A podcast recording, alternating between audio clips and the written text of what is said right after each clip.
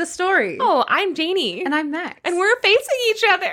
we have two microphones, so now we can sit on opposite sides of the table, like we're doing an interview. What is that Janey. about? Tell me about a time that you overcame a workplace, an antagonistic situation in the workplace. No, and don't ask me that again. you bitch. I'm the antagonistic one. it's true. Um, guys, this is the podcast where we tell each other stories, like fairy tales and folk tales and mythology. And sometimes I tell stories about my my old devil bird, and Max tells stories about how she used to want to be a preacher. Only that one time. yeah, but you know what? It was lasting in the hearts and Aw, minds. thanks. Yeah. Well, yeah, welcome. We hope you guys are having a wonderful winter. it's raining here. And it's gross. Yeah, it's not good. It's cold and raining, not snowing. This is our last episode. We don't usually do like record episodes. whoa! whoa. It's not our last episode. This episode. is our Don't last panic. episode of the year that we're recording. we don't usually record episodes in the middle of the week, but Max and I are both leaving. We're going to be separated for like four days. Oh my god, it's gonna be torture. Mhm. What are we gonna do with ourselves? I don't know. Sleep. Perish. Die in the snow. We're both going to relatively snowy places, so I'm going to go visit my family in the Adirondacks in upstate New York, and uh, I'm going to sit in front of a fire, and that's the whole story. that sounds so good. I'm going to go visit my family in Virginia. Probably won't sit in front of a fire. I don't think they have that over there. I don't think Virginia's invented fire. and I'm also really excited for them to discover Rihanna. I love the idea of Virginia being like a pre-Promethean state. There's just a bunch of hot dummies over there. that's not true. I grew up in Virginia, and the you people were there very are not smart. You were hot and smart. Well, with that, in other news, today is my grandmother's birthday. I don't know how old she would have been. She would have been. She was born in 1927. Do the math. Don't tell me to do the math. She died would at have been 92. 96. She would have been 96 years old. Oh my god, spring chicken. um, Max looks like she's not confident in that number. I was, and then I did it again, and I got the same answer, but I'm still not sure. Yeah, it doesn't make any sense. Seven and two shouldn't make six. They don't. Seven minus one makes sex. six. um, yeah, so thinking about my grandma today and the little people. And so if you uh, are somebody who leaves stuff out for the fairies, leave something out for my grandma. hmm But make sure they know it's a one time thing because otherwise they will be pissed and they'll haunt you. Like, we're pretty sure they haunted us. So happy birthday, grandmommy. hmm One of the sweetest people I've ever met. Yeah, she loved Max so immediately. that was just her. My grandma was the type of person. She was very small. She was like four foot 2 mm-hmm. like she wore children's shoes and was just the cutest little Filipino woman you've ever seen. And one time I was sitting like like the couple months before she died, she came to visit in Savannah and I went to lunch with her and my aunts. And as the waiter, like she was really tired, she was in a wheelchair all the time at that point. She just seemed exhausted. And as the waiter came, this is like young guy who was giving us like all the specials and stuff. She just casually reached out and grabbed his hand. And held his hand for the duration of him giving the specials. And I've never seen a man like, oh, oh, hi. There's the soup of the there's the soup of the like his whole he did not know how to handle it and then he just like held her hand for a little more and we were like oh you've been blessed goodbye. yes. she also held the hands of the people who came to take her in the ambulance when she had a heart attack. Oh, and they cried. They were like oh you're gonna be okay oh god julia. And we're like grandmommy and they're like grandmommy you're gonna be okay they loved her so much. I met grandmommy once, uh, and for those who don't know, I'm six feet tall. Um, and she has short blonde hair. Yes, this is important to know too. Uh, at the time, yeah, I had short, like white blonde hair. Yeah. Uh, and I went to go visit her with Janey, and she was like, "Oh, Max, it's so good to meet you. You guys look just like twins." because they look just like twins. like her, I can't do the accent, but in her super thick Filipino accent, and we were like, okay, sure, yeah, are you super blind now? like, Yeah. what's happening, grandmommy? She was the absolute sweetest, and I feel like a massive person at most times because factually I Mm-hmm. Am. But I've never felt bigger than when grandmommy came and gave me a hug, and she was just fully like under my boots. I okay. this is so nice, and I am so self conscious. so one more grandmommy story, which is my favorite. Little memories. When my cousin was getting married, we were like, Grandmommy, you need to go get shoes. And so she went to the store and she was like looking for shoes and she came back. And we had said, like, you know, get like nice shoes for a wedding. And she came back with little clear, like jelly heels. And I was like, Grandmommy, are those little girls' heels? And she goes, Yes. And then she stops and goes, And look. And she stomped her foot and they started lighting up. oh my it's like, Grandmommy, these are the best shoes ever. That's the only wedding shoes. I want believe those. I want those. That's what I want. If anybody wants to uh donate to sort of the story, get me light up jelly heels. Thank you. Me as well. yeah, um sorry, get us both light up jelly heels so we can cosplay as my grandma. uh cool. Well, Max, with all of that sentimental little story time, do you want to just get started? I do. I believe you're first this week. I am first. Oh, before we do that, join us in the Discord. Yeah, um, all of our social links on Instagram, Twitter, TikTok, uh, and our pages on Goodreads and bookshop.org and everything. You can find all those on our website at www.sortofthestory.com. How exciting. And you can come join us on Discord where we all hang out and do fun things. it's so fun over there. yeah, right now I'm conditioning a vintage leather jacket and I'm sending them progress pics. yeah. So And every once in a while, uh, we aggressively make fun of each other and we force the listeners to pick sides. That's true. It is just like a little, it's like a group text with all of our best friends who we don't know. And also, I only say we don't know because they've changed their names to things that we've said on the podcast, and I have no idea who these people are anymore. I'm like, I feel like I would have, like, there's somebody named Gainfully Married, and that one makes me laugh every time, but I have no idea who it is. yeah, same. Juicy Wizard came onto my. I don't know if that's something we said on the podcast. It sounds like you. It sounds like something you would have said. You don't sound like a Juicy Wizard. Uh, rude. uh, they came onto my live the other day and they were like, "Hey, it's Juicy Wizard," and I was like, "Oh." Don't Hmm. you just love it when you receive a surprise juicy wizard? I kind of did. Remember, Santa came onto my live that one time and told me he was proud of me. That's the juiciest wizard there is. I think that's like the ultimate Juicy Wizard. I cried a little. Thank you, Santa. Uh, okay, yeah, I'm first. Are you ready? yeah, do it. Fine. okay, Max. Okay, Janey. Max. Okay. Today, I am going to tell you a story from this book that I got called Folk Tales of the Maori. I'm going to hand it over to you. It's pretty cute. Very beautiful.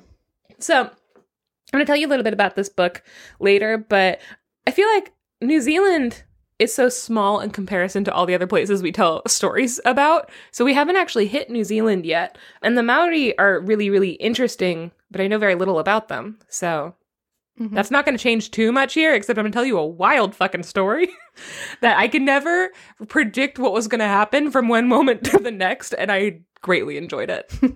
New Zealand isn't that small.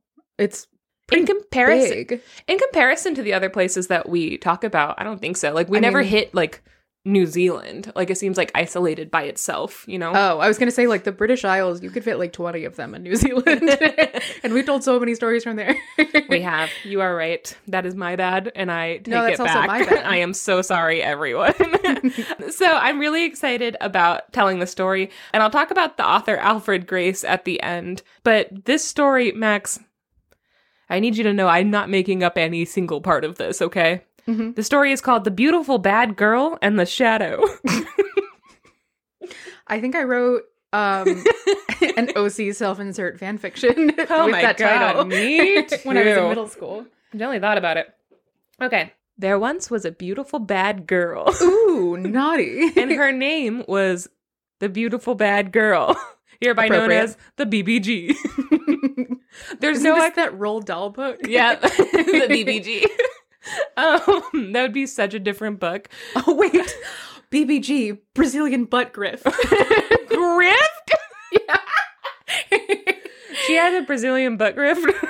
okay, so the BBG. Uh, there's no explanation for why she's called the beautiful bad girl, except that the story makes a note to say most people thought she was more beautiful than she was bad. A little hotter than she was terrible. Honestly, that's the best you can hope for. and that's me. she's really bad at things, but she's pretty.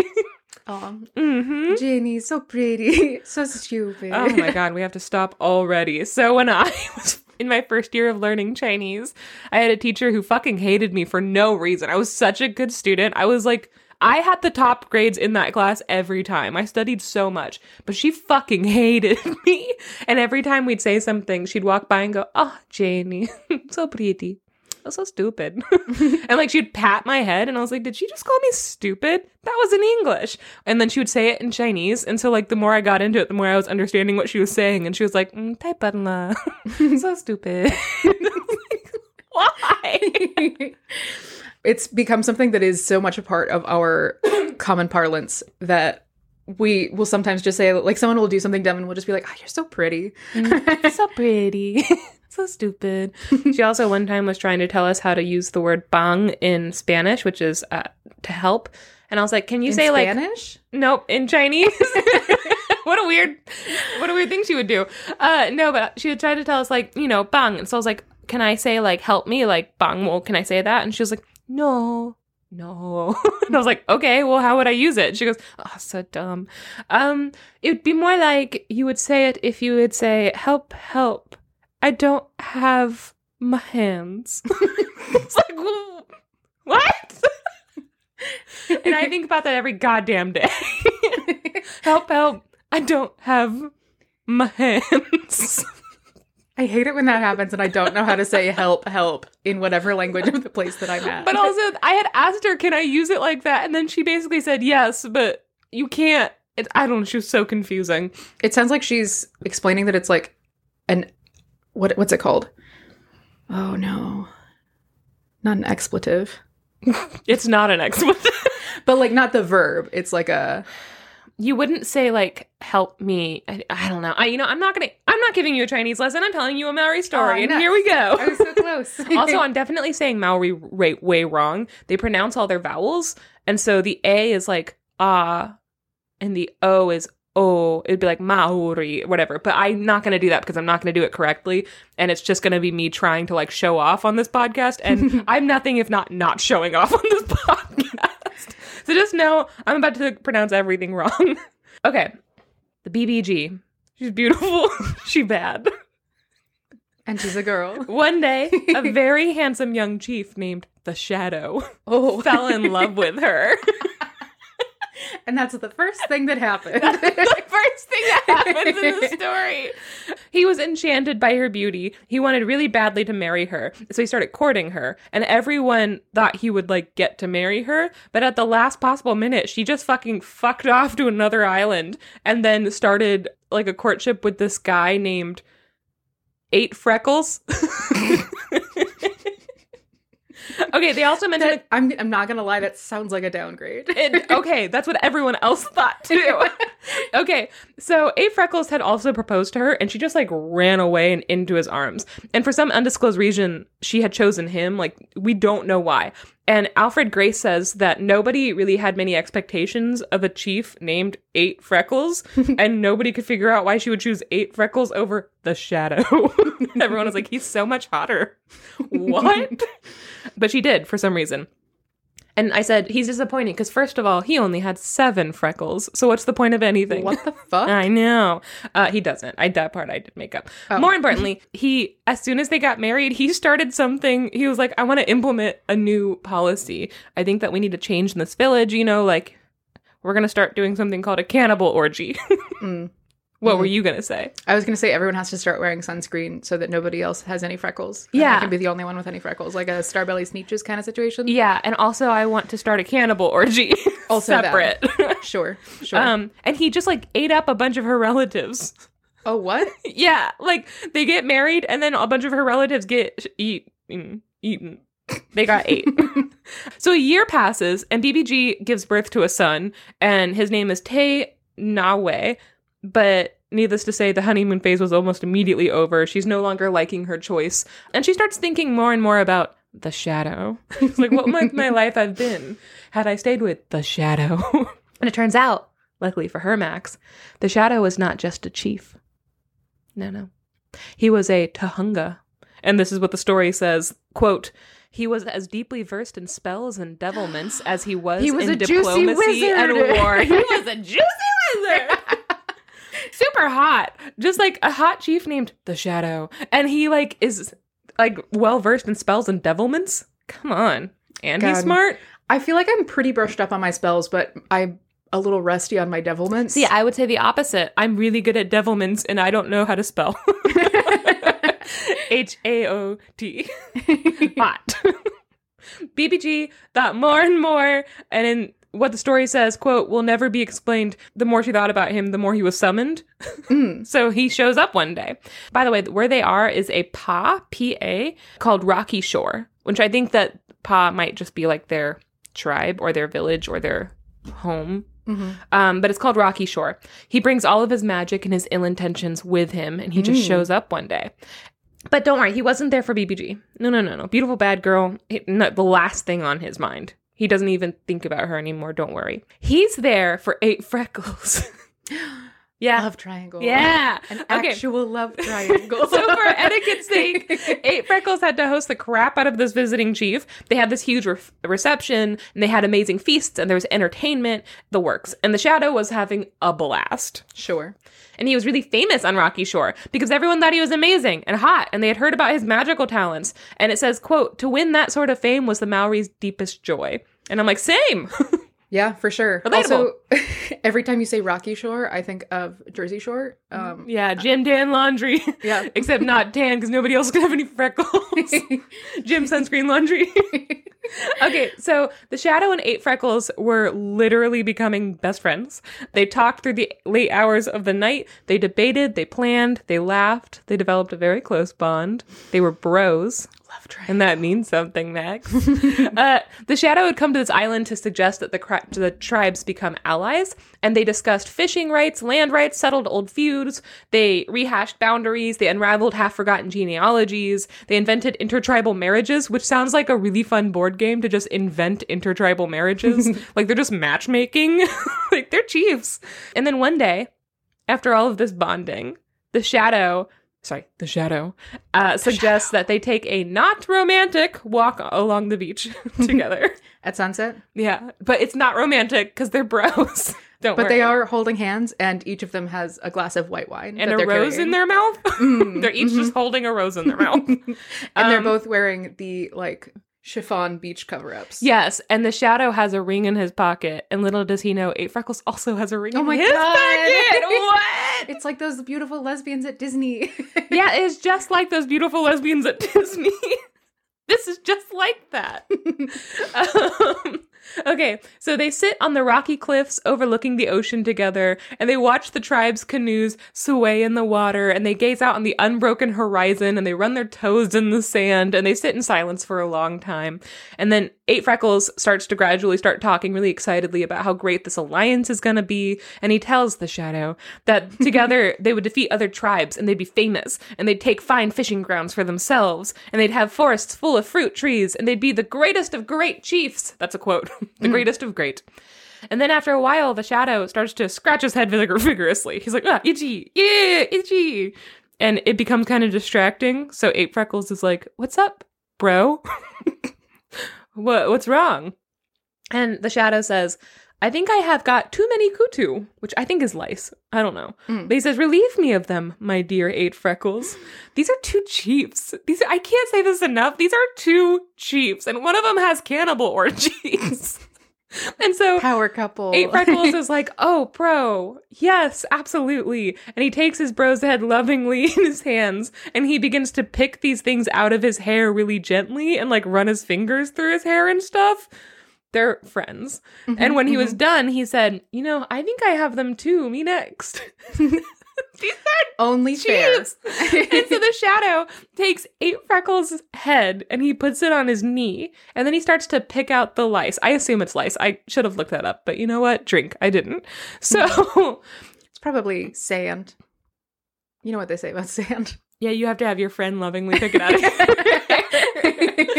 but his face is now turned away from the shadow, which is good because it'd be really weird if his face was turned in towards the shadow. I don't know. Mm, mhm. And Eight Freckles doesn't notice that his friend, his bro, is silently chanting as he scratches his head. Oh no. Oh my god, I just realized it's basically Samson and Delilah.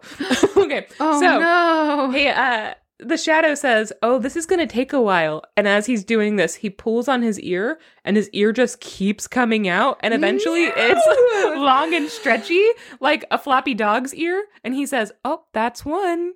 One what? And then he pulls the other ear and he says, There we go, that's two. And now the guy just has dog ears. and then he pulls on his nose and his head becomes a dog's head. And eventually he runs his hand over his friend's sexy, sexy body and it becomes a dog's body. And now Eight Freckles is just like a happy, like grinning dog with a tongue flopping out and he's like rolling oh, all around and panting. panting. Man's best friend. Oh. Together forever. Therapy. so That's actually a really great way to get out the loophole about, you know, how if you do cannibal orgies, yeah, you're, you know, in the Christian canon, you're probably going to hell. maybe. But It's a really good oh. loophole because all dogs yeah. go to heaven. And that is Christian canon. you can commit any crimes you want Yeah. and then just become a dog and get off scot free. honestly. How nice of the shadow. He was like, "Bro, I got you." And he's like, don't worry, I'll keep you safe from the Christian hell, I guess. They- you know what? That's a There's- concern that we have. That's the concern the Maoris have for sure. okay, so the shadow starts to like monologue like a true villain. He's like, I am such a great sorcerer. This was my plan all along. Everybody's gonna come from far and near and they're gonna travel to see what this great enchantment I have done. Ha ha ha. They're gonna come see King Dog. and then he well, and then he looks over. I'm so happy you said that because then he, as he's like doing this huge uh, speech, he gets interrupted because Eight Freckles has run off to excitedly chase some seagulls, and he's like, "And I am going to Eight Freckles, woo wee, woo wee, come on, come back here, whoa, hello, come on." And like, there's a whole speech in there where he's just calling a dog back. he says, Re-elect King Dog. he says, quote, Have you so soon forgotten your master? Have you forgotten your wife and son? Isn't it time to let them see that you are the Rangatira of the Kuri Maori, the chief of all the dogs? King of dogs. King Dog. They walk back up together and like the dog is like like you know how dogs do when they like look up at you as they're walking, like they're like mm-hmm. grinning and their tongue is hanging out of their mouth and they're just so happy to be on the walk. That's what this dog is doing to the shadow. It loves him. And so they get to the tribe, and the shadow like picks up a stone and he throws it, and Eight Freckles the dog goes running after it, and he's like, "Wah, yay!" And he like kind of you know gets far enough away. So then the shadow meets up with beautiful bad girl. He goes to her home, BBG, and she greets him, and then she's like, "Hey, didn't you leave with my husband? Where's my husband?" And the shadow is like, "Oh." Well, he must have come up here before me. I bet he's already here. And she's like, No, he didn't you're the first one that came back. He didn't come back with you? And he's like, hmm, maybe he went for a walk. Maybe you should call him. Maybe he's nearby. and so she's like, maybe you should whistle a little bit. you know how to whistle, don't you? and so she's like, "Hu- husband, hello. And he doesn't answer. And the shadow's like, hmm, maybe call him like he's a real good boy and you have a treat for him. what if you, what if you did that? And she's like, uh, okay. Uh, come on, good boy. Got a treat for you. And this like big goofy dog comes running up to her and she's like, oh. And she's like really happy because it's a nice dog. And she's like, whose Sure. dog is this? And the sorcerer is like, oh, I think that's your dog. And she's like, I don't have a dog. What? She's not getting it. No. And he says, like, maybe try calling him by his name and see if he'll answer. And she's like, okay, what's his name? And he's like, it's Eight Freckles. It's your husband. It's Eight Freckles. And she's like, Eight Freckles? And the dog's like, yeah. like rolls over and shows his belly. And she's like, wait a minute. Where's my husband? so she runs down to the beach. Beautiful bad girl doesn't have to be anything but beautiful and bad, Max. One of the things she's bad at doing is picking up clues. she's nailing it. She's like, this dog must know something about my husband. What are you trying to tell me, dog? Is my husband stuck in the well? Why is this dog wearing my wedding ring? My husband's wedding ring. okay, so she runs down to the beach. She tracks two men's footprints in the sand until she goes to the cliffs where they sat on. And then she tries tracking them back, but now instead of two men's footprints, there's one man and one dog. And also maybe the dog ate her husband. also is what's that that one thing that's like if you see footprints in the sand, Jesus is has you on his back or something. Yeah, when you see two sets of footprints, Jesus is walking with you, and you, when you see only one, it's because he was carrying you. He's on your back. Teaching you the ways of the force.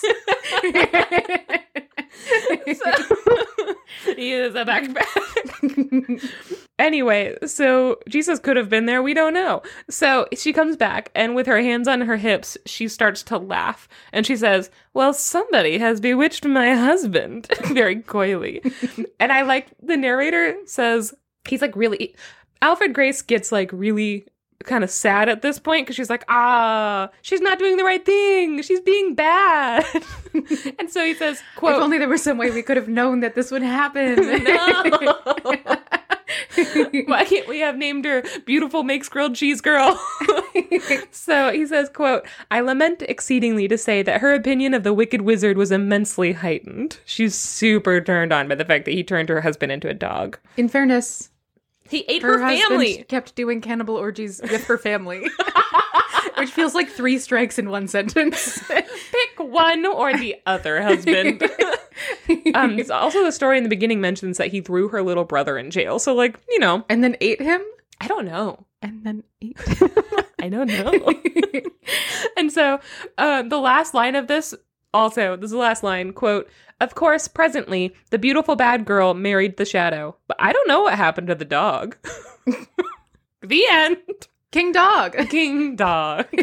uh, so here's the note. This man, Alfred Grace, he was born in 1867 in Auckland, New Zealand. This book was first published in 1907. So this is actually a really old, um, obviously my copy's not from 1907, but it's like a really old collection of stories. He was a New Zealand teacher, journalist, and writer, and he wrote a bunch of books about Maori history and folk tales, uh, etc. Right, like he's just really immersed in the culture. He spent, so I was like, hmm. It doesn't say outright that he was Maori, but he was from New Zealand and he was writing a bunch of stuff. So I'm like, what? What's the correlation? And so he actually spent most of his education in England. He moved there in 1875, and he wasn't Maori, but he was fascinated with the culture. And Wikipedia tells me that two of his brothers married Maori women, and his father was also interested in the culture.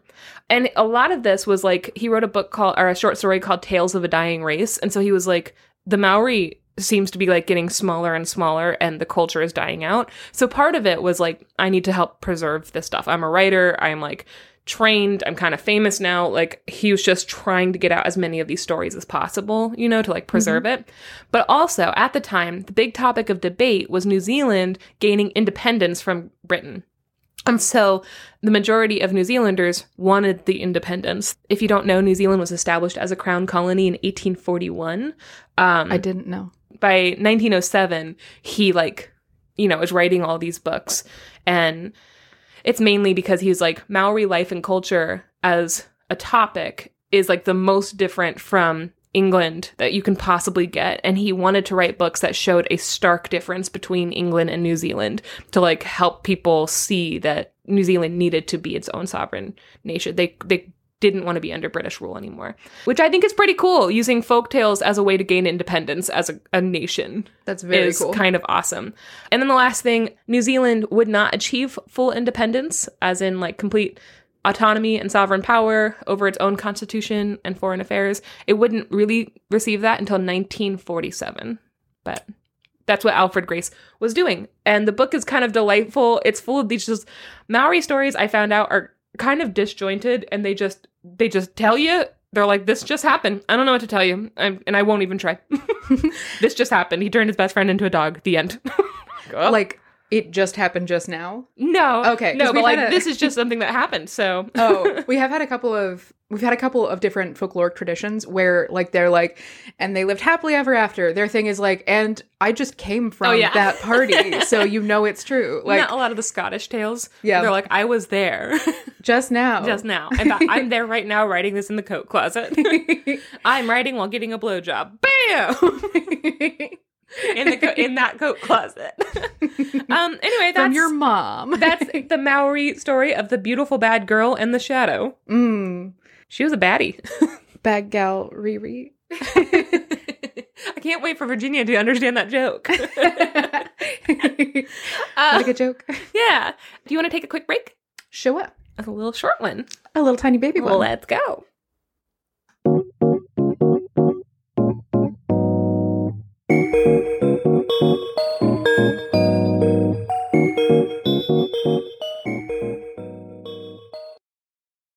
So the story that I have for you today comes Wait, from. You have to say "Okay, Janey." Okay, Janey.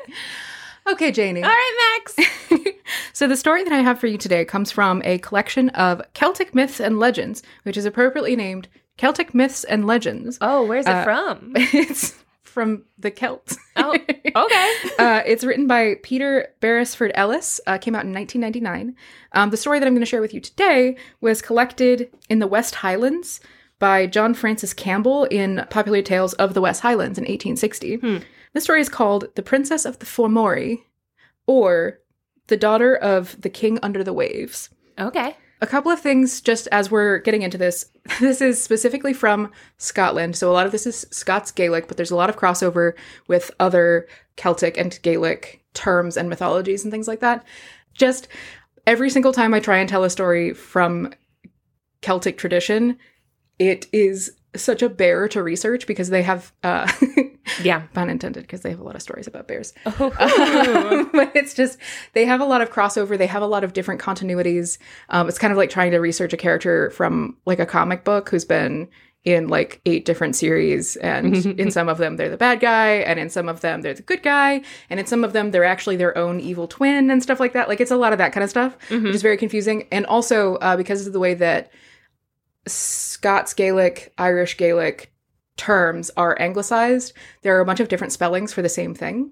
So this story is about the Fanes, which is either usually F E. I can't spell. it's usually either F- Devilments only for you. it's uh, either F E A N S or F E I N N S. Um, Mhm. so as I'm doing research and stuff like that, it's really hard to find yeah. stuff like that. But the Fanes are this group of highborn warriors who travel around and do heroic deeds, basically. This is in the Fenian period, which comes from the Fanes Okay. uh, in Celtic mythology. So, major players that you need to know in the Fenian cycle and everything. We have Finn McCool. I love Finn McCool. Yes. Uh, F I O N N. Is that something like that. Yeah. um, he's the leader of the Fanes. okay? He is one of the main players in this story. He is like an like a hero king kind of that leads this roving band of heroes. Mhm.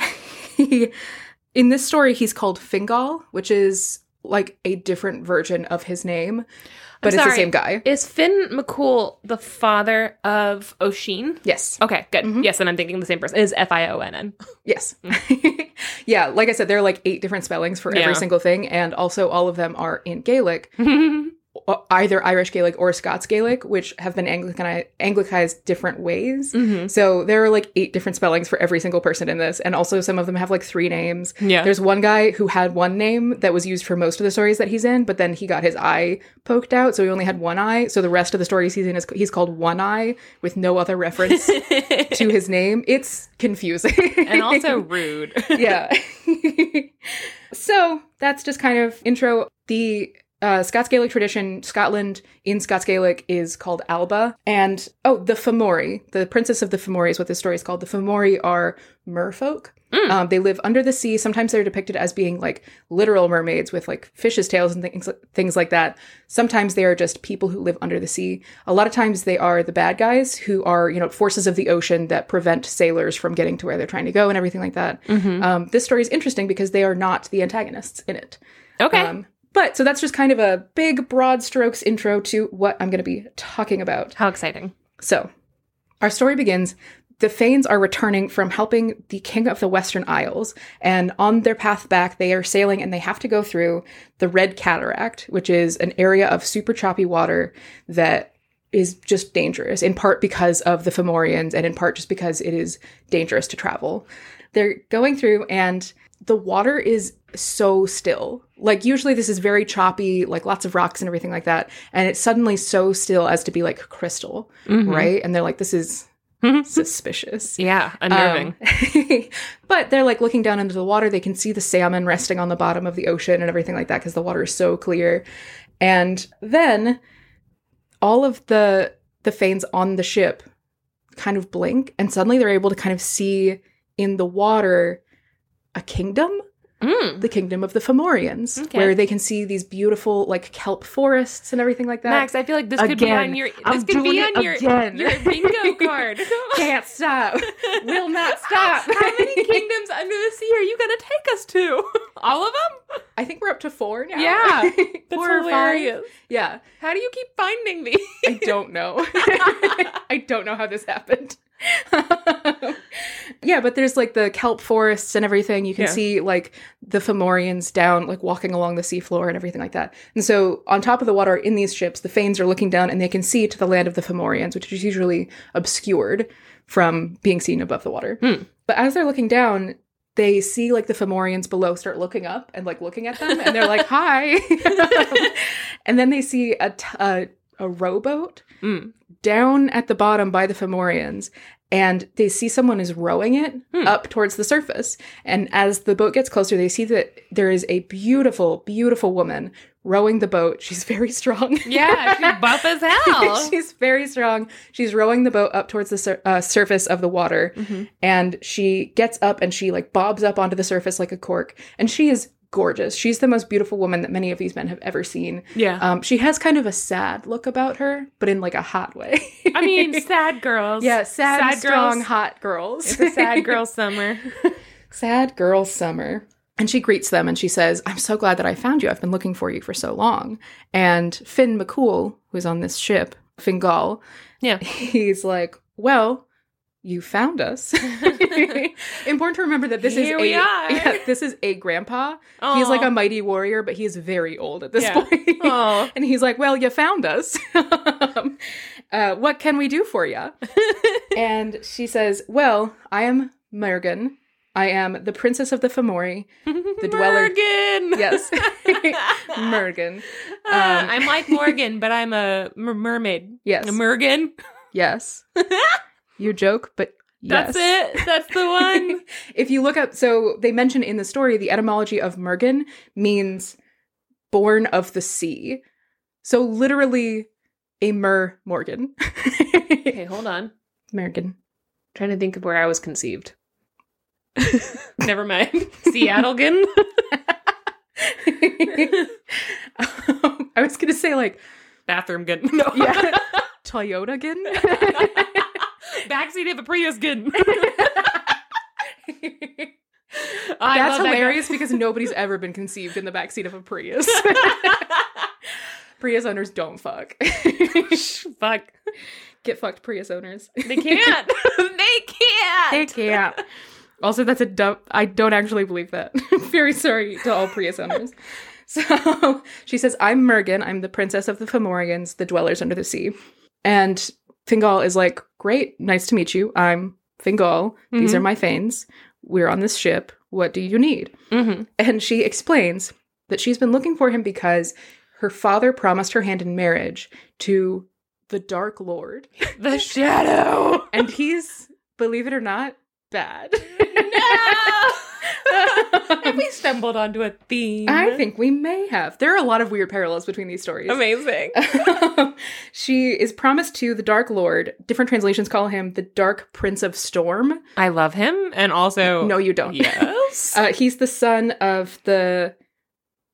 Just so you guys know, I'm I'm gonna try and pronounce things mostly just because I think it's gonna be funny. Seattle. Sitle, Seattle.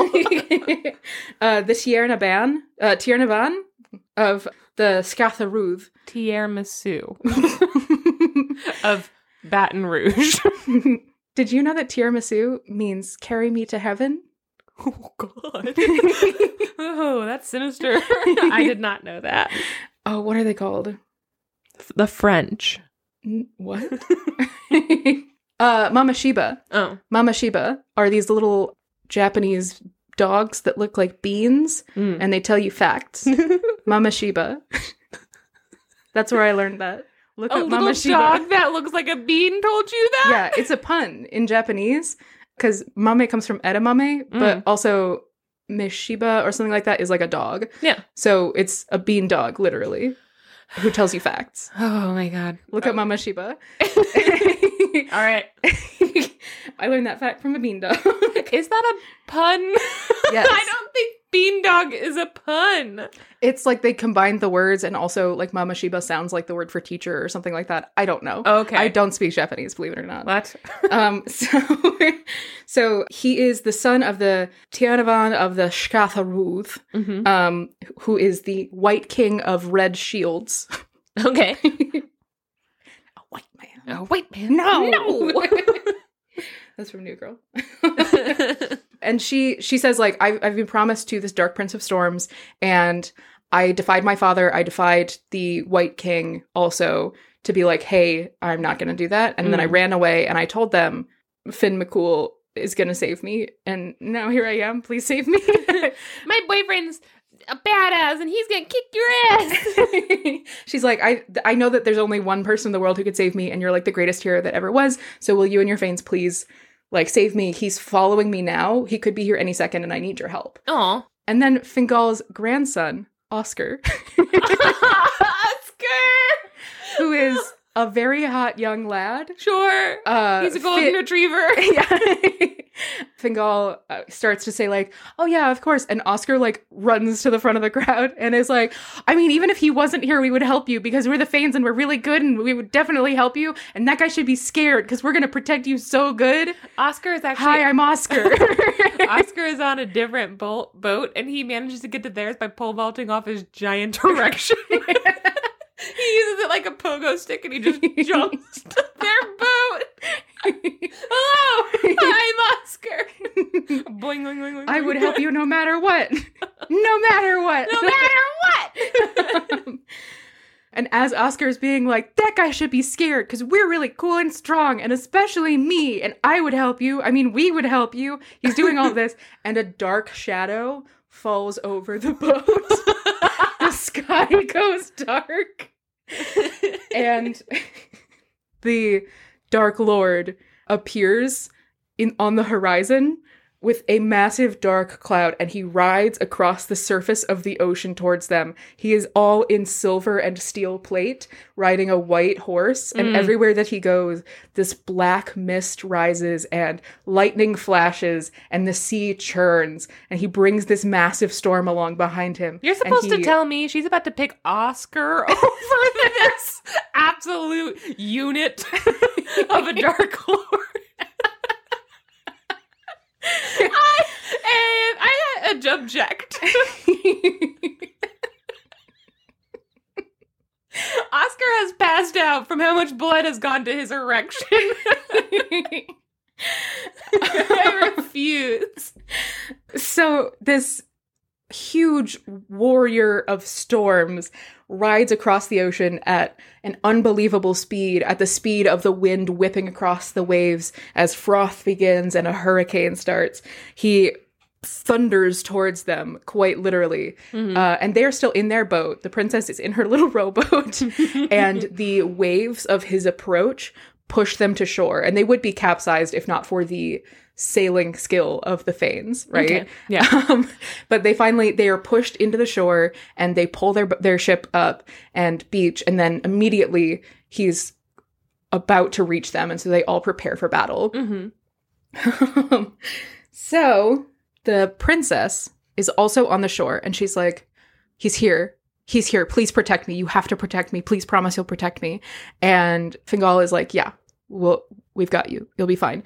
And Oscar, who was briefly distracted by almost dying, runs up and is like, yeah, of course we will. Of course we'll protect you. We will protect you no matter what. and uh, this warrior, uh, like his horse lands on the sand in like a spray of sand and everything, and the warrior dismounts with a thunderous, quaking thud. Ugh.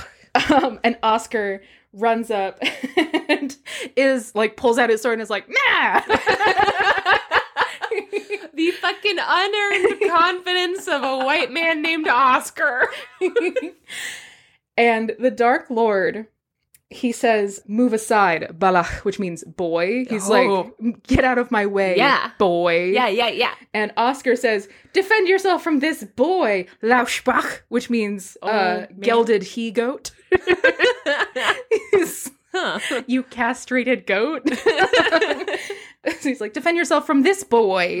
and he hurls a spear at the Dark Lord. I am hashtag Team Dark Lord. Yeah. Okay. And the Dark Lord, barely even moving, catches the spear on his uh-huh. shield. Oh, yes, he does. On his silver shield, and it splits in half, the spear. Yeah. And he, like, walks towards the princess, barely even noticing that someone just threw a spear at him. Squish! And he says, I have come for you, not to fight with boys. Yeah. And Oscar is like, well, well. and he takes out another spear. And this time he throws the spear and he aims for the warrior's horse. Mm-hmm. And it, very sad, guys, it spears the horse through the heart, killing the horse instantly. And the Dark Lord sees this and is like, hey, that horse was my best friend, you bitch. No, and we're supposed to root for Oscar. um, this is a note in the story that made me laugh my fucking ass off. Oisín, the bard of the Fanes, who you already said is the son of Finn McCool, mm-hmm. he is like a mythic bard, basically. Mm. Uh, quote, immediately composed a song about this mighty deed of slaying the horse. and some say it may still be heard sung in the remote places and islands of Scotland where the language of the children of the Gael has not yet been entirely cast out by the language of the Gaul, which oh. is just like, just as a little aside, they're like, anyway, so he immediately composed a super banger about it. Everyone still loves this song, and also, fuck colonizers. just as like a little note. Hold on, there are words after this, guys. So now the Dark Lord, his proper title being Tir na he is angered by the slaying of his best friend who is a horse. Yeah. And he calls for 50 Fanes to face him in battle. And he says, if you do not accept my challenge, then y- you must all be weaklings who should still be supping their mother's milk. yeah. He's like, fight me or you a bitch. So that's how I get my kindergarteners to stop playing around on the carpet. okay, if you don't stop playing around, then you're just a bunch of babies. it's true. They're still babies. They are just way. a bunch of babies. oh, little babies, I miss them. You've been off work for two days. You're not allowed to miss them. I know. I know, but I miss them. Stop. Go ahead. So a huge battle ensues, right? The Dark Lord is taking on 50 Fanes, just absolutely like tossing them around like breaking a sweat. Yeah. There's my boy. Um, until at last one of Fingal's greatest warriors, Gol, mm-hmm. approaches the Dark Lord and this is like one of the greatest warriors that there ever was. And the two lock eyes and immediately begin dueling with their swords. And the duel is so mighty and it lasts for so long. Blood stains the sand from both sides. Mm. It lasts all day until right before sunset, when for the briefest moment, the Dark Lord, exhausted, drops his guard and Gol with a lightning fast strike, immediately slays him. Oh no! Rip. He's with his horse now. That's what he would have wanted. As the Dark Lord falls to the sand, the storm that has been raging offshore dissipates and ends. Princess Mergen says to them, You know, thank you so much. You've saved me from my terrible fiance. um, I grant you safe passage home as a way of saying thank you for saving me. But one thing before I go. Sure, sure. I need you all to promise me that if I ever need any help again, you'll come and help me. No!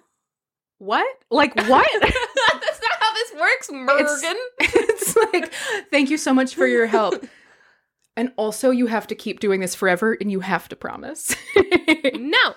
But all of them are like, yeah, absolutely. We will definitely help you. That was a rad battle. We had a great time. Thank Thanks you for, for inviting us. yeah, thank you for inviting us. That's the coolest guy we've ever fought thank you so much. We'll, uh, you know, stay safe. Bye. And then she rose off in her little rowboat. Wait, what about Oscar? I think it doesn't say. I love that she doesn't. She's not with Oscar. At the, I no. love that she's not with Oscar at the end of this. No, not at all. Fuck that guy. a year and a day later, mm-hmm. the Fanes are once again crossing the Red Cataract on their way back from a separate adventure. And they look out over the water, and once again, this very still water, they see a rowboat approaching their battleship. And Oscar is like, hmm, maybe it's the princess. that's not me riffing. That's in the story. He's like, ooh, I wonder if it's the princess. The, Do you think she missed me? the way that you're saying this, I don't know if you you guys might not watch Letterkenny, but the way that you say this, I'm imagining Oscar as Derry from Letterkenny, mm-hmm. and that's just who it is. A hundred percent. Maybe it's the princess. um, maybe it's MerBecca. coming up here to give me a smooch. He's like, maybe she missed me. Maybe she's coming back because she was thinking about me. maybe I don't know. Like we should just like maybe also road towards her so that we can see her sooner. Maybe. It's what do you think? Samantha. Um, Samantha. and quickly, Fingal is like, I sorry, buddy, that's not the princess. Um, as the rowboat comes closer, they see that there's a young man in the boat, and he rows his rowboat up until it's right next to their battleship. Hi, I'm Timothy. My name is Mervyn.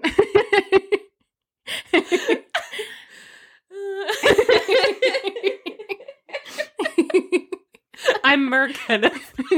Merton. and everybody fell deeply in love. it's Elmer. It's Elmer. so this young man pulls up in his rowboat next to them, and they're like, "Hi." What's up? How can we help you? and he is like, I'm a messenger. I was sent by the people of the, the Fomorians. Mm-hmm. The princess sent me, uh, Princess Morgan is dying. um, been a year. she's dying. Don't ask questions.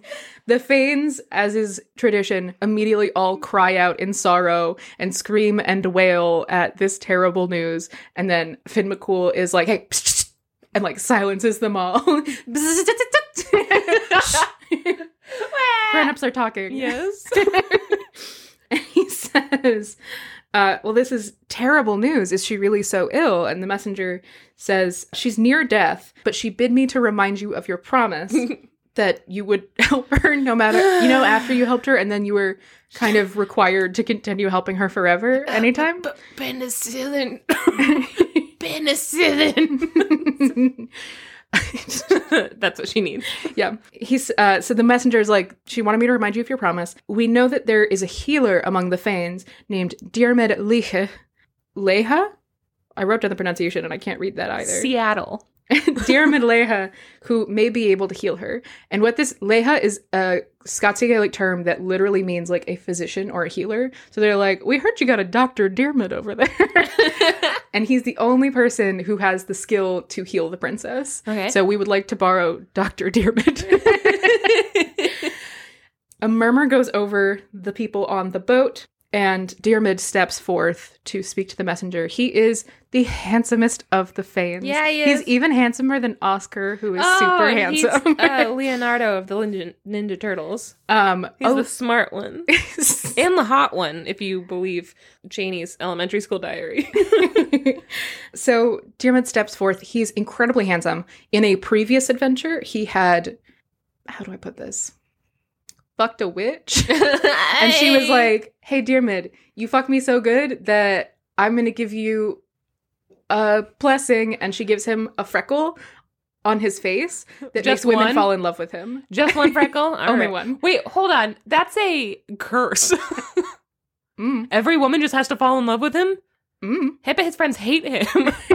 it's called his love spot. And he's, he's sometimes like, nobody look at my G spot. he wears a hat. It's just a prostate on his face. He, is sometimes called Diarmid the healer, or you know Diarmid the medic, or Diarmid of the love spot because he's oh, really said, "I know a spot." he really did. He's like, "Hey, uh, do you need a spot to sit?" Oh that flustered me. so Diarmid is super hot, yeah. and he's a doctor. the doctor? Come on. and before Fingal him? before Fingal, Finn McCool can even like turn around and be like, "Hey, Diarmid, can you help him out?" Diarmid is already in this little rowboat. He's like, "Yeah, all right, I'm on it. Uh, we're gonna take care of her. I'll be right back. Goodbye." So Diarmid sets off with the messenger, and the messenger rows them to this sea cave, which is the entrance to the land of the Fomorians. Mm-hmm. On the way, they pass this island that is covered in red sphagnum moss, mm-hmm. like red reindeer moss. And Diarmid, being a fantastic healer, knows that in some cases this red moss can have healing properties. Sure. So as they're going by, he leans out of the boat and snags like three handfuls of this red moss mm-hmm. uh, to bring with him. Just he's like, this could be useful. We're already here. Why not? Sure uh, which is pretty clever of him, I think. Yeah, that's not bad. they finally arrive at this castle, big, beautiful golden castle under the sea that is, you know, it has these silver rivers that run alongside it, and the shores of these rivers of silver underwater are like all jewels and everything like that. The sand is just jewels. Mm. He arrives at the castle, and without even speaking, the king and the queen know immediately who he is. Uh, the queen takes him by the hand and leads him up to her daughter's room. The Princess Mergen is laying in her bed as still as death. She mm-hmm. is pale. She is not moving. Diarmid comes up and kneels beside the bed and puts his hand on her forehead and uses his psychic powers, I guess, to infuse her with healing. And sure. she immediately becomes well enough that she can wake up, open her eyes, and everything. So she wakes up and she sees him. And just starts shoving handfuls of moss down her throat. Here, eat this. eat it quick, she says, "Oh, Doctor Diarmid, I'm so glad you could come see me." I when I I was like, "Oh, what is what is aleja? Like, what does that mean?" And I like looked it up, and they were like, "Doctor," and I was like, "This is gonna be fucking gold." Doctor Diarmid MD. this is actually little known fact. This is the inspiration that Shonda Rhimes needed to write Grey's Anatomy. mm Diarmid's Anatomy. McDiarmid. so she wakes up and she sees him and she's like, Dr. Diarmid, I'm so glad you're here. Thank you so much. I feel I feel better, but I'm not cured. I I don't know what's wrong with me, but I I know that I'm still going to die. Like that mm-hmm. I helped, but not enough. um Dr. Diarmid is like, "Yes, I know. The moment that I touched your forehead, I knew exactly what illness afflicted you and I know exactly how to cure it. Penicillin. Fortunately, while I was on the way here, I picked up exactly the moss that you needed to fight off this deadly illness." Smart. Smart. and he uh, the princess is like oh my god that's amazing news. And he's like here's what we're gonna do. I am going to take these three clumps of red moss mm-hmm. and i'm going to put them in healing water and then you're going to drink the three drops of healing water with the red moss in it. And it's a lot more gentle than the, the previous and the princess is like ooh that's not gonna work for me. And he's like um I'm your doctor. And yes, it is. and she's like, no, see, the thing is, I took a vow not to drink anything except out of this one special cup. And he's like, you did what?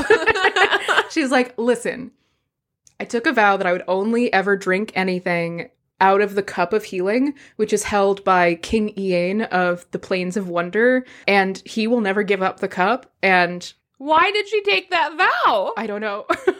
if she didn't have the cup in her possession, she's she's dying of dehydration. she's like, well, I that's the only thing I can drink from. So even if you give me like a healing potion, it'll just make me worse unless it's in that cup. And he's like, well, so how do I get that cup? And she's like, you can't, you can't possibly. Oh He'll never God. give it up. well, then what was the point of waking you up? Um, and Diarmid is like, okay, listen, I'm literally the best healer that there is in the world besides the god of healing. Like he was like, "Hey man, you're in second place, but only by a little." and I've never heard of this cup of healing, so I'm not sure where you're getting your information from. And she's like, "Oh, well, see, here's the thing.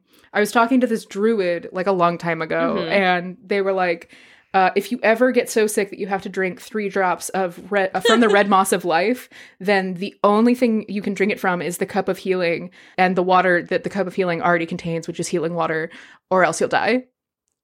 Mm. So that's how I know. Oh yeah, that's that's pretty concrete, pretty convenient. you really can't argue Listen, with that. A druid told me, and that's better than medical advice. Sometimes it is. you know what? I'm going to go ahead and say it. It is. okay, garlic ears. like I was like, are you really gonna fight me on this? no, my grandma would just straight up shove garlic into our ears for anything. for any kind of illness. So Diarmid is like, all right, well, you know, I took my Hippocratic oath. He didn't. That wasn't a thing. Okay. But he's like, I have to cure you, and I will not let anything stop me from doing that. So I am going to go and get this cup of healing so that I can make you better. And the princess is like, Oh my god, that's so good. Thank you so oh much. Oh, that's so nice of you. Yeah. And he's like, So where where are these plains of wonder I have to go all the way across to get this stupid cup from. and she's like, "Oh, they're just like next door, like to the west. You just have to go like west, and then you'll get to a river, and then you cross the river. Except that it's impossible to cross the river, but once you get across it, uh. then you can walk across the plains of wonder, and then you'll get to King Ian, and uh, he will have the cup that you can't have. King Ian. Mm-hmm. Oh, yeah, that's a little boy's name. it's not. It's a little boy. Ian McKellen. yeah, you have to put. You can't just call him Ian. You have to call him. Yeah, Sir you can't. Ian you have to call him Sir McKellen. Ian. okay, go ahead. so Diarmid leaves. Uh, all of the courtiers offer to join him and everything, and he's like, "No, I have to do this alone." and so sure. he sets off towards the west and the Silver River and the lands of King Ian he finally he's traveling and he gets to this river of silver along the ocean floor and he's like great now i just have to cross this river hmm. and he looks and he can't find a place that it's narrow enough to like ford across or anything like that there aren't any bridges or boats or anything mm-hmm. and he's like oh nuts it is impossible to cross she told me that and i didn't believe her but now that i've seen it for myself maybe it is impossible and he sits down next to the river and he puts his head in his hands and he cries like, and cries and cries he cries and cries and cries and he's like oh dear Diarmid, you dum dum. and then your mother was right, Diarmid. She was right. You're just a dumb boy. You're the dumbest doctor in town. You'll never be as smart as your other brother, Doctor Dormant. Dr. Dermot Mulroney. Dr. Dermot Mulroney. You'll never be as good, Dermot Mulroney. Wow, I can't remember any of their names. Dylan McDermott. Mm-hmm he hears a voice behind him very suddenly that says, Diarmid, you are in a mighty pickle. oh no! Get him out! That's what it says in this translation. They say, You are in a mighty pickle. I was like, I don't think that's what they said. I'm going to the original say that. Gaelic. No, they didn't say that. Diarmid looks up and he sees a tiny man dressed all in brown and he's like, "Hey, yeah, I am in trouble. Also, how do you know my name? Don't worry about it. Never mind. Mm-hmm. I don't care actually." and the tiny man says, "So you're trying to cross this river, huh?" And Diarmid's like, "Yeah, I am." And the little man is like, "Well, what would you give to someone who helped you across?" Your firstborn child. Mm, maybe some kind of reward. Guess my name. And Diarmid is like, "Listen, I'm trying to save this woman's life. I will give anything, like, to get across this river so that I can save her, basically." Mm-hmm. He's terrible at negotiation. And the little man's like, "Great, okay, uh, cool, that's good enough for me." And he's like, "Well, what do yeah. you want from me?" Yeah. And he's like, "Just your goodwill." No, that's all I want from you.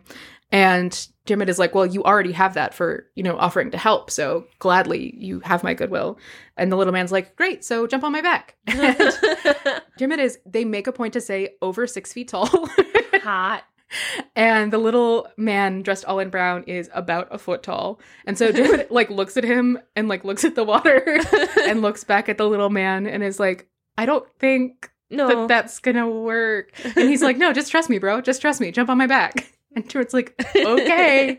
and so he climbs up on this tiny man's back and he finds that magically, as he gets on his back, uh, the back becomes wide enough that it's comfortable for him to sit on. And this little man dressed all in brown walks across the surface of the river, which is, I mean, it's a wide river. It's like a mile wide. So it takes a little while for them to get across. Diarmid is sitting on this man's back, and uh, there's a, they pass by this island that is all shrouded in like black mist and darkness, and the sun doesn't seem to shine on this island or anything like that. And Diarmid's like, hey, what's that? and, Wait, and, and next to them, there's a second pair of footprints, and it's Jesus, but Jesus isn't the one giving him a piggyback because it's this little man. Basically. He's like, hey, what's that? And the little man, all in brown, is like, oh, that's the island of death. oh. So you know, it has a magic spring, a well of healing water right in the middle of it, but also if you set foot on it, then you die immediately. What a so, conundrum. anyways, and Dermot's like, yeah, that's not where we're going. So I guess I didn't really need to know that. And they keep going. And they reach the opposite shore of the river. And Dermot is like, thank you so much for your help. Are you sure that there's nothing I can give you in thanks? And he's like, like I said, just your goodwill. That's all I need. And Dermot's like, okay, well, absolutely. And thank you so much for your help. And the little man all in brown is like, hey, anytime, bro. And he like tips his hat and disappears. Dermot walks across the plains of wonder until finally he reaches a beautiful silver castle uh, with spires topped with crystals and everything. Mm-hmm. And he walks up to the gate and he bangs on the gate of this castle and he says, Hello, it's Dr. Dermot. Let me in. and a voice comes from the other side of the door that says, It is forbidden. no, not allowed. And Dermot says, Who forbids it? and the voice says, Me! I'm the guardian of the gate. Ah. I have one job. I take it very seriously. and so Dermot's like, Well, let let me in though. And the doors open and this this huge warrior dressed all in red plate metal mm-hmm. Emerges and he says, No, and you're not coming in, and that's final. And then he draws his sword and starts to attack Dermot. The two of them fight, but Dermot, while a healer, is still a Fane, and he is still one of the greatest warriors to ever live. Hot. It is a short battle. Mm-hmm. Dermot takes down this Red Lord, is what he's called, mm. kills him pretty quickly. Yeah. Uh, and then hearing the sounds of combat by the gates, King Ian comes out of the castle and comes to see, just in time to see Dermot strike the killing blow on the Red Lord. Mm-hmm. And he says, Hi. um, why did you kill that guy? He was like my best knight. and Dermot's like, Well, I needed to come in and he wouldn't let me. And the king's like, Oh, I know you. Aren't you Dr. Dermot what? from the TV. It's Dr. Dermot MD. and he's like, Listen, I've heard of you. You would have been welcome. I'm sorry that that guy was being an asshole. I mean, mm. you hmm. probably didn't have to kill him, and I'm super bummed out that you did, but like, you're welcome. Come on in. um, and Dermot is like, Well, you know, he hatches a plan in this mm. moment where he's like, I already know this guy's going to be difficult about giving me the cup of healing. So what if I did a ruse about it? so he says, Well, I heard a little birdie told me that you have a cup of healing in your castle. If I don't know, maybe you were to go get it, then I could bring him back to life and you wouldn't even have to lose your best guy. Oh. And King Ian thinks for a second. He's like, Yeah, I don't want to lose my best guy. So, sure, yeah. Um, he sends someone to fetch the cup of healing from inside of the castle and he hands it to Dermot. He's like, there is no virtue in this cup unless it is in the hands of healer. Oh. So he's like, I couldn't do this myself to heal him. It has to be a healer giving him the thing. So, you know, plot hole closed. Nice. Okay. um, and Dermot takes the cup and pours the three drops of water in it into the Red Lord's mouth. Very quickly, the Red Lord springs up from where he lay dead, and all of his wounds have healed. And he's like, Whoa, what? What? Where? Everything's so where am right. I? I had a dream, um, and you were there, and you were there, and you fucking killed me. What the fuck? what a terrible dream it was. and King Ian is like, well, thank you so much for saving him. How can we ever repay you? And Dermot's like, aha, I know how you can. I actually came here for this cup. So he says, I'm not leaving without the cup, which I'm bringing to save Princess Mergen. I can take it by gratitude or by force. Oh. He's like, okay. I already have it. Stop me if you can, or give me your blessing. Be cool, man. Be cool. and the king is like, well, I mean, of course that's fair, but I mean, it's useless now. And Dermot's like, what? Oh no, he has to go get the fucking well. that little nugget from earlier. That surely that couldn't have been to set up something else. No. so he's like, well, you poured out the three drops of water that were in the cup, so now it's, I mean, it's kind of useless. Hmm. And Dermot's like, fuck, shit, oh, I fucked up. and he says, like, I'll, I'll still take it. And he's like kicking himself internally. He's like, that was dumb came this whole way. Why did I do that? God damn it. And he's like getting angry My at himself. mom was right. and King Ian is like, listen, man, I'm really sorry. I can give you a boat to get back across the river so that you, like, I don't know how you got here, but, you know, you can have a boat if you need one. Aw. And Dermot's so mad that he's like, I don't need a boat. I can do it myself. No, that's not true, Dermot. and the king is like, all right, well, then I guess I'll see you soon because you're gonna have to come back for a boat. That's in the story. Again, Oh my not me riffing. so Dermot leaves. He crosses across the uh, Plain of Wonder once again. He gets to the Silver River and he's like, all right, now time to really look for a ford, bridge, or boat. And looks and still doesn't find one. What? That's so crazy. so he sits by the shore of the river and is just like, Dermot, you're so stupid. Like, you were too prideful to accept help, and now you're gonna have to go all the way back across the Plains of Wonder, ask the king for a boat, come back. Like, you just because you fucked up once didn't mean you had to fuck up twice, you know? And so he's, I appreciate Kind that the story, he's not a Mary Sue. yeah, Constantly recognizing that he's an idiot. he's like, that was fucking dumb. uh, and then a voice behind him says, You are in a pickle again, Dermot. ah, get out of that pickle, Dermot. and it's once again the tiny little man, all in brown. And he says, Did you get the cup of healing? And Dermot's like, I did, but I wasn't thinking, and I used the three drops of healing water inside of it, so now it's useless. And also, I have no way to get back home. I'm stuck on this river. He says, I am twice defeated, where he's like, Not only did I fail at my goal, but also failed at getting back home. yeah. And the little man all in brown says, You may only have been defeated once. I can carry you back.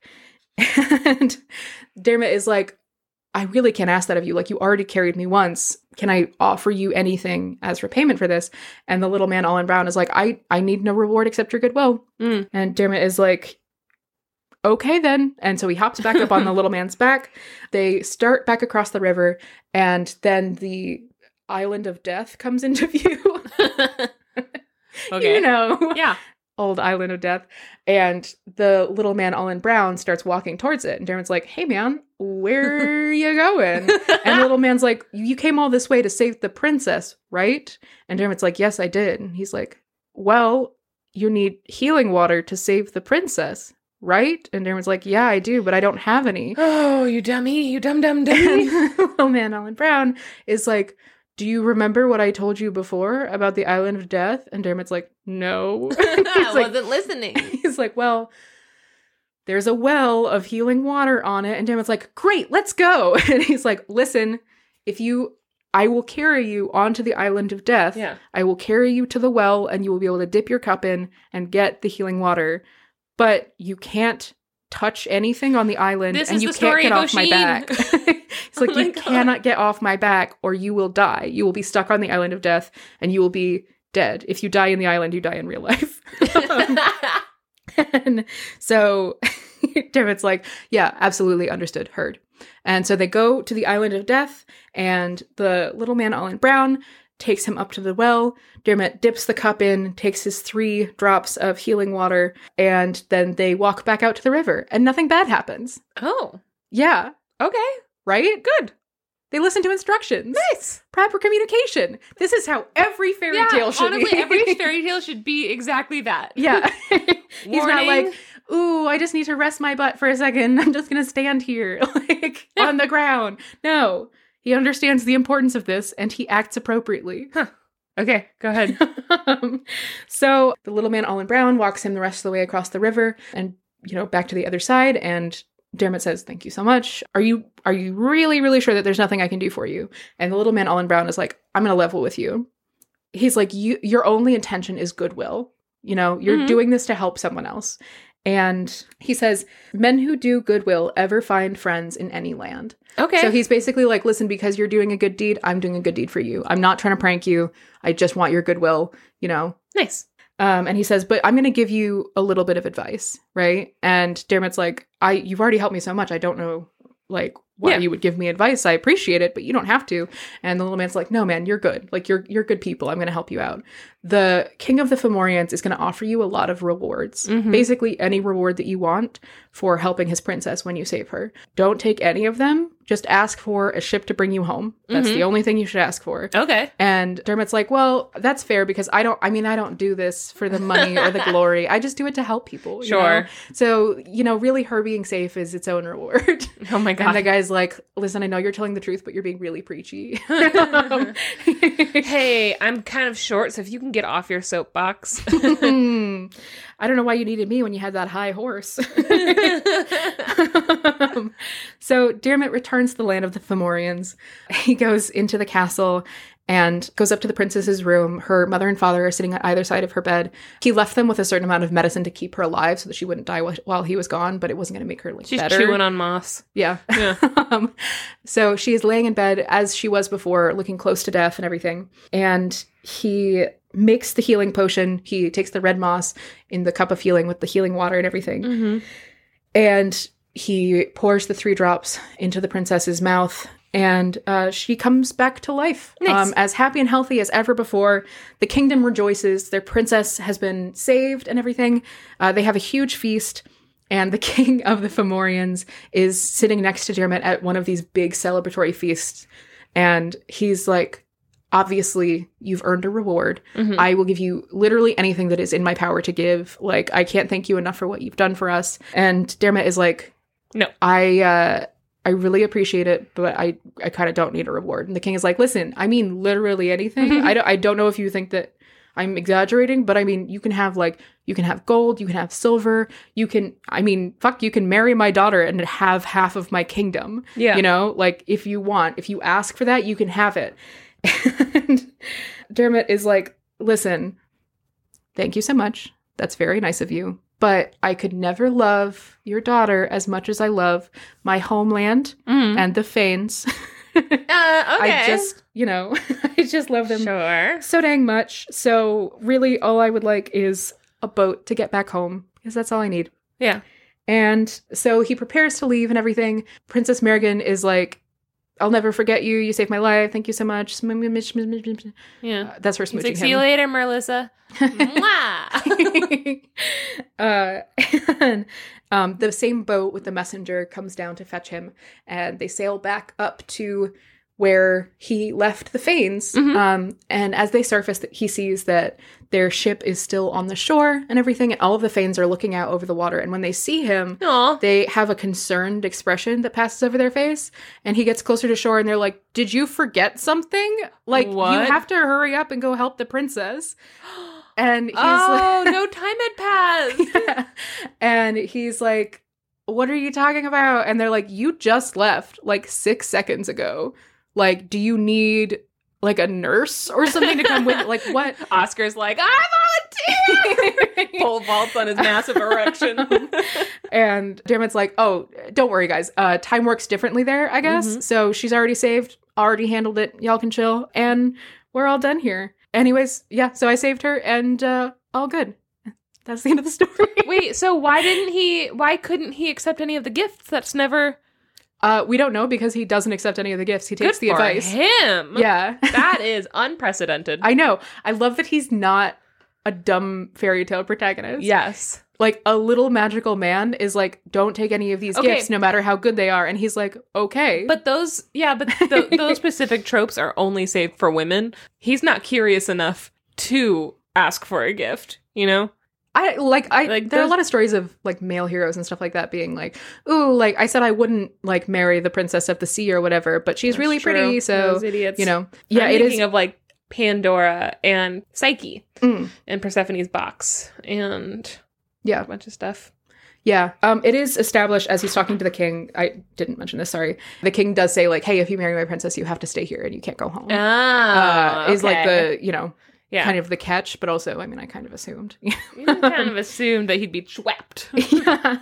So that's the end of that story. That is the Princess of the Fomorians. Other Celtic mythology, Dermot is a recurring character. He is the figure of like the warrior healer kind of. Uh, he's a big deal. He there the when you look for Dermot, the main thing that comes up is a story where Finn McCool's wife passed away. And so his men were like, we have to find you a new wife. Mhm. And they find this woman who they determine is like the most suited for Finn McCool, and her name's Grania. Mhm. And they're Oh. like, you have to, you know, you guys are going to get married. And so Finn McCool goes to marry her. And she's like, you're fucking old. You're older than my dad. And Yeah. I don't want to be with you. Good. And meanwhile, Dermot is in Finn McCool's like entourage and they fall madly in love and then the night before her wedding to Finn McCool they run away together and Finn McCool chases them across Ah, the land and everything they're until- bros. yeah so Dermot and Grania like you know they take refuge in various castles across the land trying to escape from Finn McCool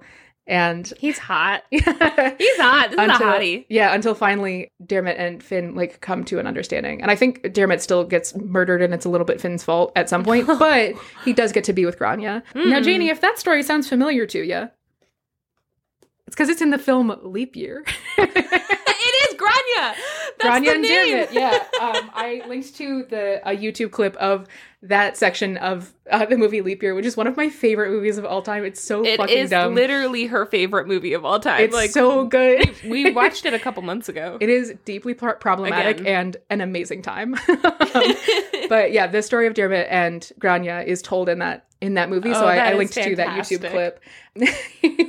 Anyways, that's just a just just fun little guy. That's a fun little guy. That was epic. That was literally epic. It literally, I had, I love that story so much. Yeah. I love that. I love that Dermot. Oscar doesn't get No. any storyline. That's my favorite part of this. I know. Oscar is also he's the son of Oisín. Like he's the son of the greatest warrior, uh, the grandson of the greatest warrior of all time, the son of the His- greatest warrior bard of all time. Yeah. And he's like, "No, I love you. You're beautiful. I'll help you." And doesn't get the girl because he is useless. Don't you love though? He kind of reminds me of every like Anthony Michael Hall character in every Mm. John Mhm. Hughes movie. Like, yeah, he's got real ducky energy. he does, which is not Anthony Michael Hall, but yeah. is the same character. Yes. I only had to mention that because I know for a fact we're gonna get a comment and something Mhm. that's like, um, Listen, if you try and fucking talk to me about John Hughes. John Hughes movies or Molly Ringwald movies, I will uh, push your face in. I know all about them. Leave me alone. Leave her alone, guys. God. Stop asking me to tell you things about Molly Ringwald. Um, Molly Ringworm. So now No. we get No. so, uh, so Max and I are now going to head over to our good friend Lauren's house to watch the Christmas Prince movies. So uh, I don't know, pray for us. and if you've seen those movies, or if you've seen The Night Before Christmas or The Princess Switch, we've also seen those, and we would love to talk about them. we watched all three of the Princess Switch movies back to back to back. yeah, Stayed up till like five o'clock in the morning to do it. Worth it. absolutely. Okay.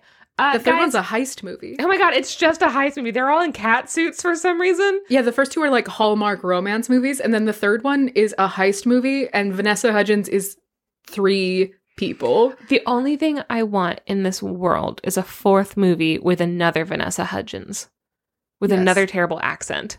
God, I want a fourth movie with a fourth and fifth Vanessa Hudgens who are twins. well, I said I want the fourth. Here's my pitch for the fourth movie. I already told Max, but I think the fourth movie should be that the boring prince whose wife hates him. I think it should be that he discovers he has a long lost twin, and his long lost twin is a bad boy who wears a motorcycle jacket and is like from New Jersey. and then he marries both of the fourth and the fifth Vanessa Hudgenses Yeah. who are twins. you want him to leave Stacy, the No. baker from Chicago? no, uh, Bad Prince would marry both of the twins. Uh, the beautiful bad prince, Mhm, mhm. BBP. Uh, okay, guys. Bad boy PP. if you like this episode, please give us a five star rating on Whatever Apple Podcasts or Spotify. But I only say Apple Podcasts because that's where you can also leave reviews, and we really like Yeah. reading them. and uh, Google Podcasts as well, right? Yeah, anywhere, anywhere you get podcasts, if you can review it, please take a second to do that. It would make us feel really good. I already put down. We're not going to be able to. This is after 2022 has already ended, but I put out on my live that I would like us to get to 50 reviews on Apple Podcasts, and right we're not. Right now we're at 46, so I Mm. think it's doable. But yeah, uh, and if you want to hang out with us on the Discord or hang out with us on Instagram or Twitter or TikTok or any Goodreads, all of our links are on our website www.sortofthestory.com. So Yeah. go visit that Yeah. and have a wonderful freaking day. Yeah. Or else. Or else the shadow. Bye. Bye. Janey, test, test, test, test, test. I want to test to you. a meal to you as well. what was your favorite part of the Christmas, uh, the Princess Switch? Um, hmm. I think my favorite part was no, I know what my favorite part was. What was it? And a meow to you too. and a meow to you as well. Max liked the boring prince so much. he was so bad in the first two movies, and then in the third one, he became a character. Well, he like really leaned into being so dumb. Like mm-hmm. the the second movie was his depression. Like it was a harrowing Christmas tale of a man on the brink of like like just running out into the snow and letting Nature Mother Nature take her. Yeah. Mother Nature take her. Nature take her, attorney at law. but yeah, so he was like so he was so boring and then he was so depressed because his wife didn't want to fucking touch him. he was lonely. Ah. Uh, and Max loved him deeply. Only in the third one. no, you you started loving him in the second one. You literally at one point said, "Never mind, I love him," and then never went back. That's true. I liked all of his dumb hobbies. He was so dumb. What dumb hobbies did he have? Just hanging out. Just making up things to do so his wife yeah. would think he was cool. That's part of a Christmas movie. So good. Yeah. Okay. Should I keep wearing these headphones? Is you, this you don't weird? have to.